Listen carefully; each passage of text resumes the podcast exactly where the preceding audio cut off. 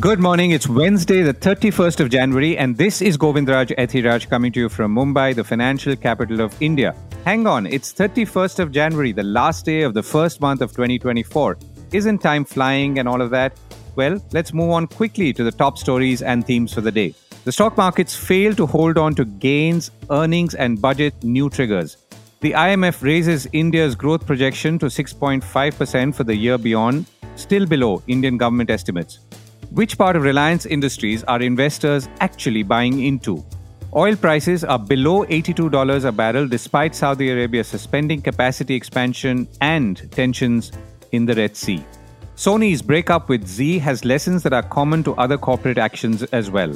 India's poorest 20% households saw income levels shrink 16% from 2015 16, says new survey.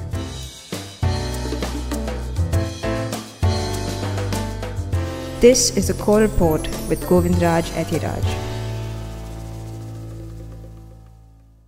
A too good to be true rally pauses and reverses gains. A 1,200 point plus rally on Monday was almost too good to be believed. Markets fell on Tuesday as there were no broader bullish indicators, at least domestic ones, though Wall Street closed on highs on Monday night. The S&P 500 and the Dow Jones Industrial Average hit new highs yet again on Monday, their sixth record close of 2024. Wall Street is now looking for signals from earnings, including of the big tech companies who've performed quite spectacularly in recent months on the bourses.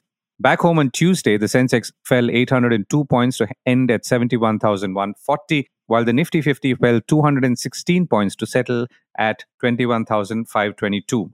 Amongst interesting market news, Tata Motors has overtaken Maruti Suzuki as the most valuable company in India stock markets. Now, this becomes interesting because Maruti is obviously a much larger domestic company at almost 41% market share, while Tata Motors has a 15% market share. But Tata Motors owns Jaguar Land Rover, which has been doing well, as has been the domestic auto business, including electric vehicles, in which Tata Motors has more than a 70% market share. Tata Motors also hit a 52 week high of 886 rupees on the Bombay Stock Exchange. The, the market cap of Tata Motors and the Tata Motors differential voting rights shares had crossed Maruti Suzuki on Monday. IMF raises India growth projections. Meanwhile, in macro news, the International Monetary Fund or IMF has raised its 24 25 GDP growth forecast for India by 20 basis points to 6.5%, though its projections are still behind that of Indian government estimates. At 6.5%, the agency's revised growth forecast for next year is 20 basis points lower than its estimate of 6.7% for 23 24. Similarly, the fund has raised its growth forecast for 25 26, that's the year after next, by 20 basis points to 6.5%. Growth in India is projected to remain strong at 6.5% in both 24 and 25, with an upgrade from October of 0.2 percentage points for both years, reflecting resilience in domestic demand, the IMF said on January 30th in its update to its World Economic Outlook report. Now, all of this obviously comes a day ahead of the interim budget to be announced on the 1st of February. That's Thursday this week.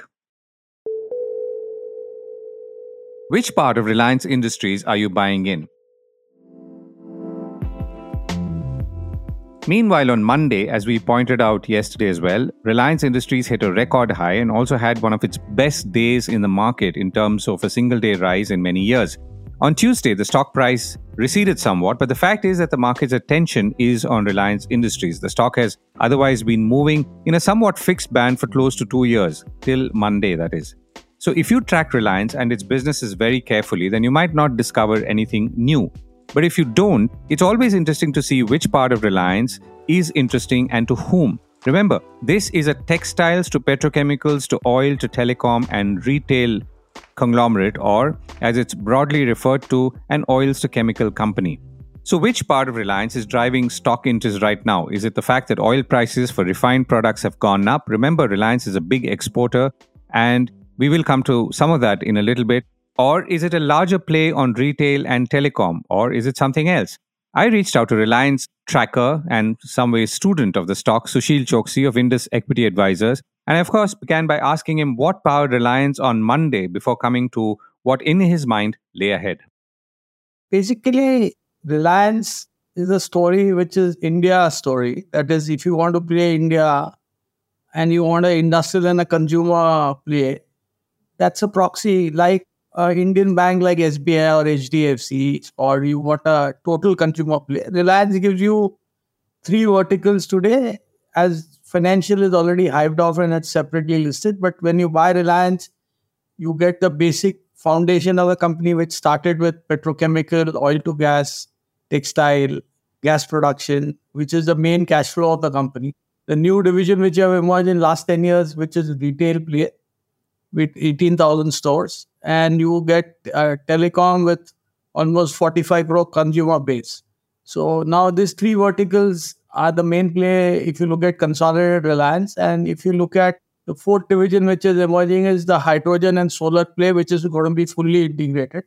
And it is clearly indicated that Reliance is targeting the aspiration of Mukesh Ambani of $1 per kg on hydrogen. And as per the new PLI scheme, when they've got the maximum awards for electrolyzer and other manufacturing, I don't get into too much technicality, but he's almost below 2 towards 1.5. So when you're looking at pan India story for a retail footfall, a consumption in a retail play, you're looking at telecom, well supported by cash flow, which is driven by the old business, which is mainly 2% of the world's crude, which is refined here. And they're among the top five in all the petrochemicals they produce over the last two decades.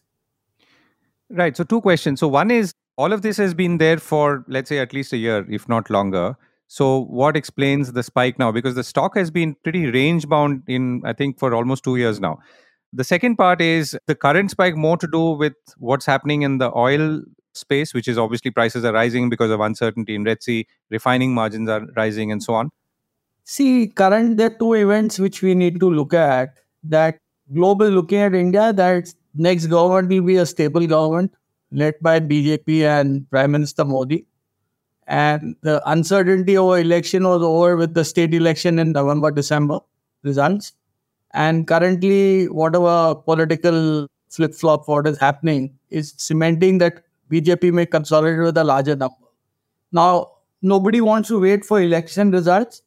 One is certain whether it will be 325, 350, 400, all speculation go on.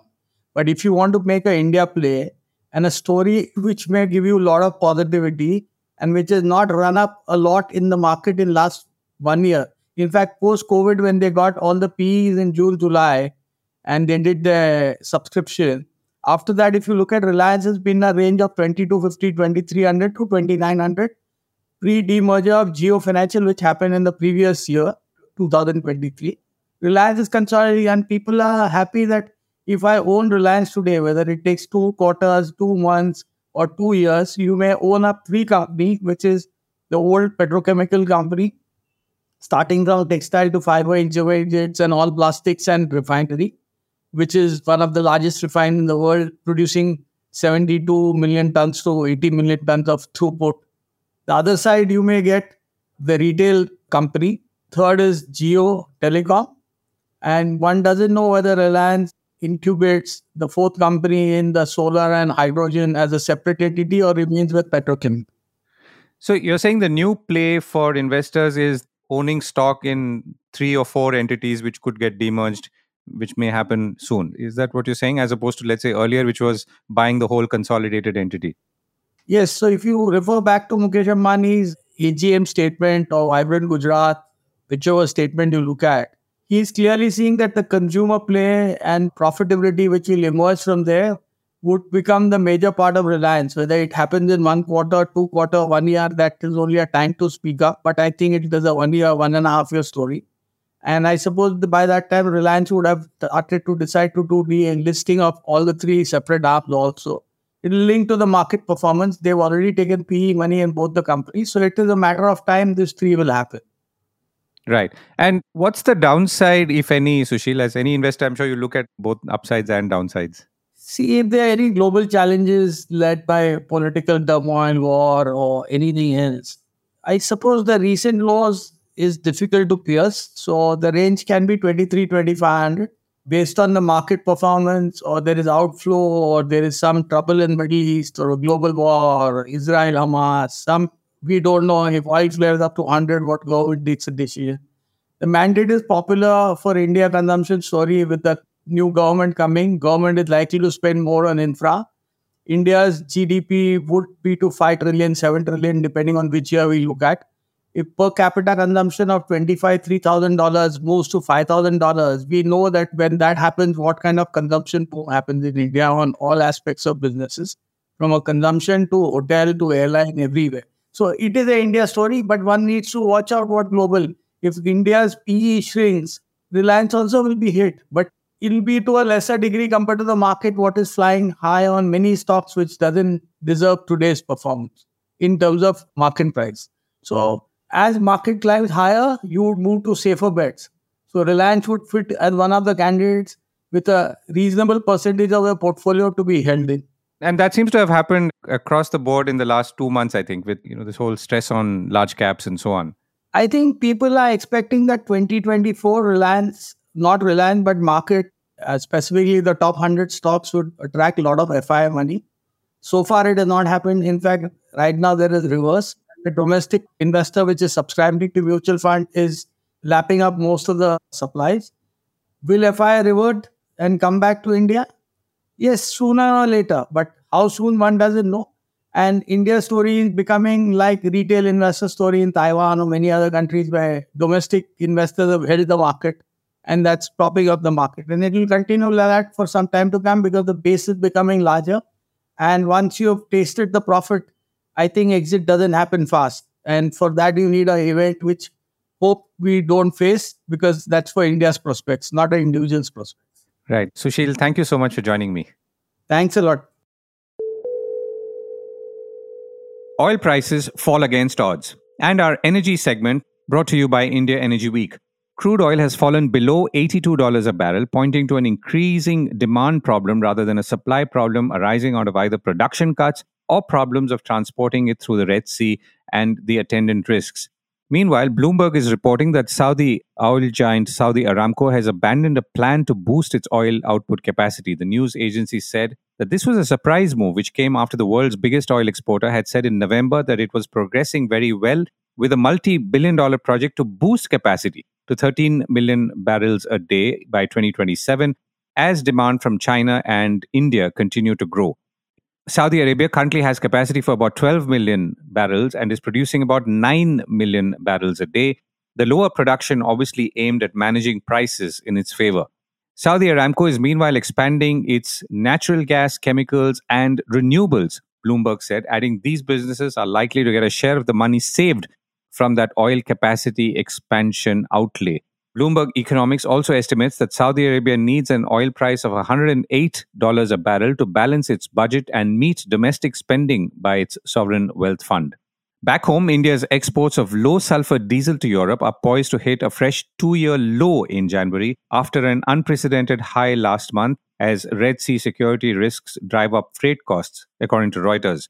Volumes have so far declined by some 80% month on month, Reuters said, quoting data from Kpler, LSEG, and Vortexa. Cargoes loading from India typically sail to Europe via the Bab al Mandeb Strait, a route that's turned dangerous after Houthi rebels in Yemen have begun firing missiles at passing ships, in turn pushing up freight costs and, of course, risks. Indian origin exports of aviation fuel to Europe, however, have remained steady, says Reuters, with an open arbitrage window and stable demand adding that prompt jet fuel swap prices are trading at at least $3 a barrel above diesel. That was our energy segment brought to you by India Energy Week that starts next month on February 6th. And for more details, log on to www.indiaenergyweek.com. Steel imports hit a five year high. Elsewhere, India's steel imports touched a five year high in the first nine months of the current financial year to December. That's nine months, turning the country into a net importer of finished steel, according to data seen by Reuters on Tuesday. India imported about 5.6 million tons of finished steel between April and December. That's up 26% from a year earlier, and this is attributed mostly to increased economic activity and infrastructure. India is the world's second biggest crude steel producer, and that rose 15% to a six year high of 100 million tons in that same period. Now, the domestic steel industry is not happy with these imports and has been calling for curbs on dumping.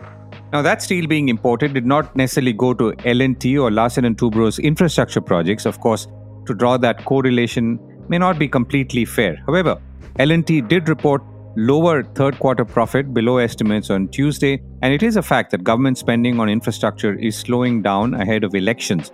The company reported consolidated net profits of about 2,947 crore rupees for the quarter ended 31st December, compared to analyst estimates of about 3,300 crores, according to LSEG data reported by Reuters.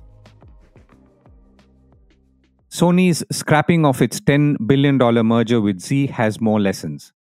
Sony scrapped a merger with Zee because the latter failed to meet some financial terms of the deal and come up with a plan to address them, according to a termination notice from Sony, reviewed or viewed by Reuters. Now, Zee has denied those allegations in a letter to Sony, which also slapped a $90 million termination fee and accused the Japanese company of bad faith in calling off that merger. Reuters says that Sony Zee merger in India would have created a media powerhouse in the world's most populous nation with 90 plus channels across sports, entertainment, and news. Now, without getting into details, Sony's concerns seem normal in the case of any such merger. The acquirer company would obviously want full indemnity in case any past case or cases were to come back and haunt the new entity. Remember, there was a Securities and Exchange Board of India investigation into fund diversion by the promoters of the company. Now, the money obviously went from the company, which is Zee, and would thus have been the subject of some form of investigation or inquiry, all of which could come back to haunt the new entity in some form, shape. It is hard to imagine any acquirer ignoring the goings on of the last year or two from a regulatory aspect, that is. Even if that were not the case, Sony's notice said Zee apparently failed to take commercially reasonable efforts to meet some financial thresholds, including with regards to cash availability. Now, this, of course, may not be entirely Zee's fault because in this period, the markets may have turned. When I say the market, I mean the market for entertainment, and other things could have gone all right.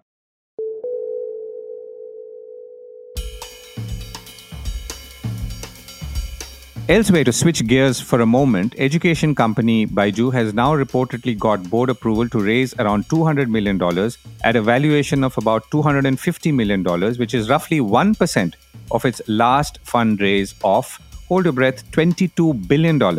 All of this is, of course, according to reports. Now, the issue is not the valuation, but the number of federal cases pending against the company, including for fund diversion by the Enforcement Directorate. In November last year, the ED had said it had issued show cause notices to the company and its founder over an alleged violation of about 9,600 crore rupees under the Foreign Exchange Management Act. And in April, the company's office was also raided.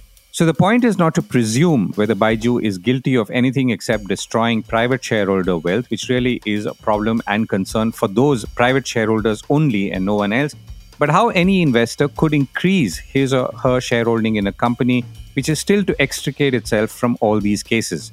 Remember, all three board members in Byju's in June last year resigned and walked or ran away from roughly $5 billion of their investments in the company. This, in my mind, either has never happened or is extremely unusual because when investors put that kind of money, they usually stay on and fix things, or at least try. And so did the auditor, run away, I mean. Coming back to Zee, its shares have fallen about 30% since the deal collapsed, and Sony and its termination notice, as reported by Reuters, said that Zee's cash position was about 476 crore rupees as of September 30th, saying that that was much below the requirements of the merger agreement. So, what you're seeing in this breakdown between Zee and Sony is perhaps the most public face of how deals collapse and a good insight into what could go wrong, even if in other cases no one is saying it. India's poor are worse off than eight years ago. Study. Here is the good news. Average household income in India has increased around 12% since the COVID pandemic induced fall, with the poorest seeing an over 75%, a new survey has estimated. Average annual household income increased to over 3.6 lakh rupees or 360,000 rupees per annum in 22 23. But for the poor, it only rose to 1,14,000, which was 16% below the 2015-16 level of 1,37,000, according to a survey by private economic think tank People Research on India's Consumer Economy or PRICE. Post-pandemic, the poorest 20% households saw income levels fall almost 52% from that same 15 16 level, according to the survey. Income levels in what Price classifies as upper middle and rich segments not only did not fall due to COVID, but actually increased, something that we all know anecdotally and otherwise, pointing out to how lower income segments are more vulnerable to such shocks, the survey said. The pandemic also resulted in the gap between the richest and the poorest 20% widening from 3.8 times in 1516 to 7 times in the last financial year. Interestingly, household income in rural India has climbed about 17% to over 3.1 lakh rupees annually, as against a 7% expansion in urban areas to a little under 4.5 lakh rupees. So, going by this survey, household incomes in rural India have increased more than they have in urban India. Now, there is much more to the survey, which highlights the growing prosperity and the disparities, and the fact that the most affected are those in casual labor, petty traders, that's hawkers and street vendors, artisans, and domestic workers. I spoke with Price Managing Director and CEO Dr. Rajesh Shukla, a well known researcher, applied statistician, and author of well known books like The Rise of India's Middle Class and How India Earns, Spends, and Saves Unmasking the Real India. And I began by asking him to tell us first about the broad survey and importantly, its composition? Two actually round we have taken. One is in 2021, which was during the COVID, and we did 2022-23. And it is national level survey where we have surveyed approximately 43,000 households across 25 states covering both rural and urban India. Got it. So the key finding seems to be that the average household income overall has increased about 12% since COVID, with the poorest seeing a 75% jump. Now, until here, it sounds fine. But where does it change? What we have noticed during that period, COVID period, that bottom 60% actually lost their income ranging from 9% for the third quintile to 52% in case of first quintile means bottom 20%. Another two years by 2022-23, our data is showing significant recovery. The recovery happened between two years is 75%. Means if you are taking the income of 2020 to 23 to 2020 during the COVID period, it is 75% increase actually. And if you take the 2015 16, it's still not at that level. Means if our estimate is like in 2016, it was approximately 1.37 lakh annual income per household, which is in 22 to 23, it is, still 1.14 lakh. So one can just see that bottom 20% not reach the level of 2015 16. This is one. And who are these people actually? These are the people, mostly 80% lives in the rural India. And they are the labor category, they are the petty traders, they are the, you can say, in the urban areas, are the hawker.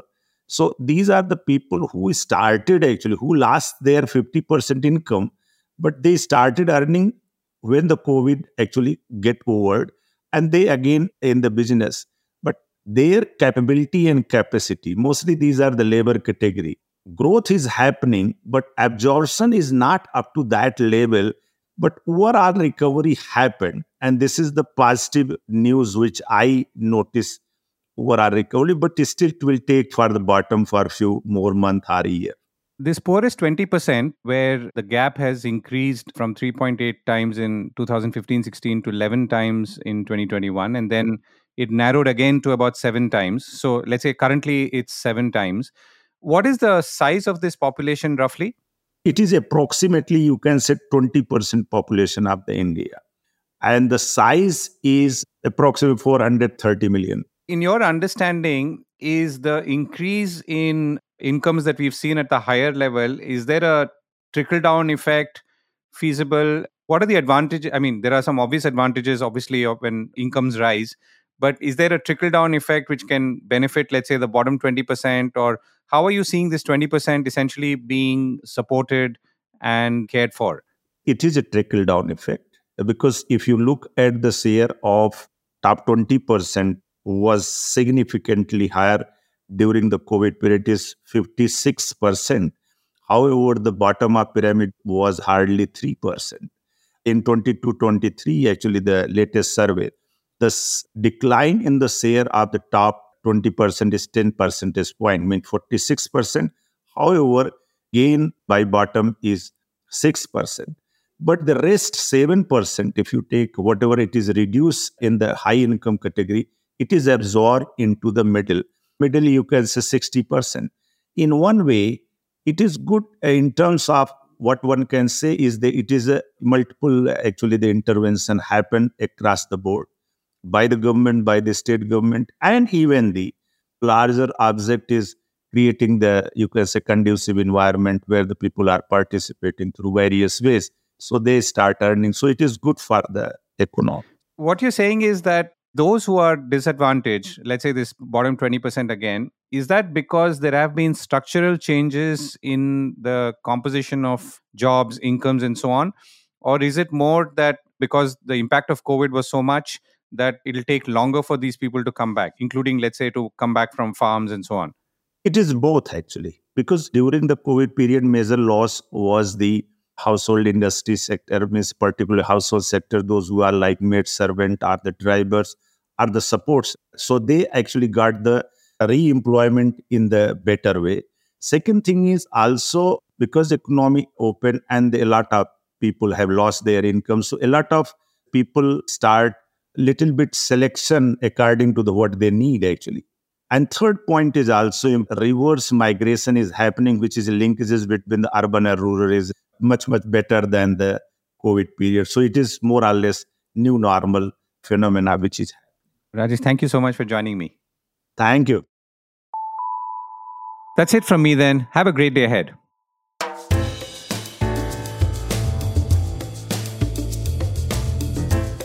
That was the core report with me, Govindraj Ethiraj. Do stay connected with more of our coverage at the core. You can check out our website or sign up to our newsletter for our exclusive stories, one in depth feature a day on www.thecore.in. Do also track us on LinkedIn, where we usually post synopses or extracts of our top stories and interviews. We would love your feedback on how we can make business more interesting and relevant, including, of course, India's vibrant manufacturing sector. So write to us at feedback at thecore.in and thank you once again for listening.